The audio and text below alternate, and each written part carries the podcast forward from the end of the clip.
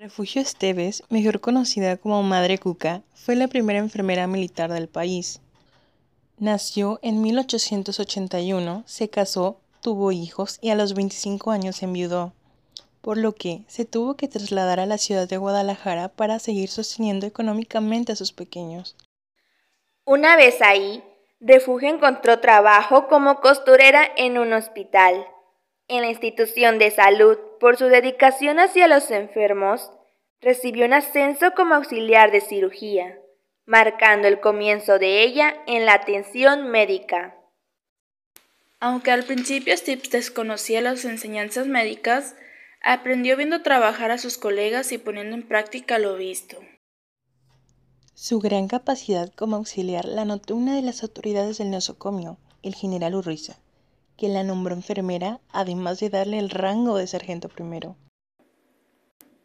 Cuando Refugio fue distinguida como enfermera, el movimiento revolucionario ya se estaba desarrollando en el país. Tuvo la iniciativa de formar un equipo de enfermeras que recibió el nombre de ángeles, se encargaban de socorrer en los enfrentamientos.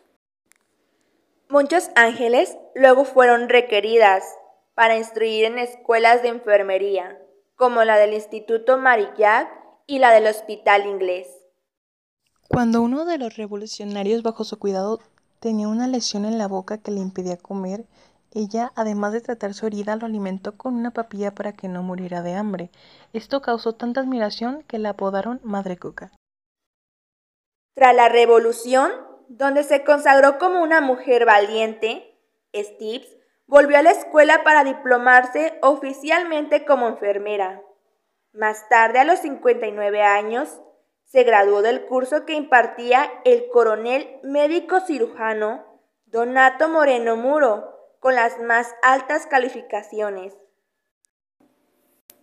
Antes de su muerte, el Congreso de la Unión le otorgó la Medalla de Honor por su trayectoria, además de una pensión vitálica.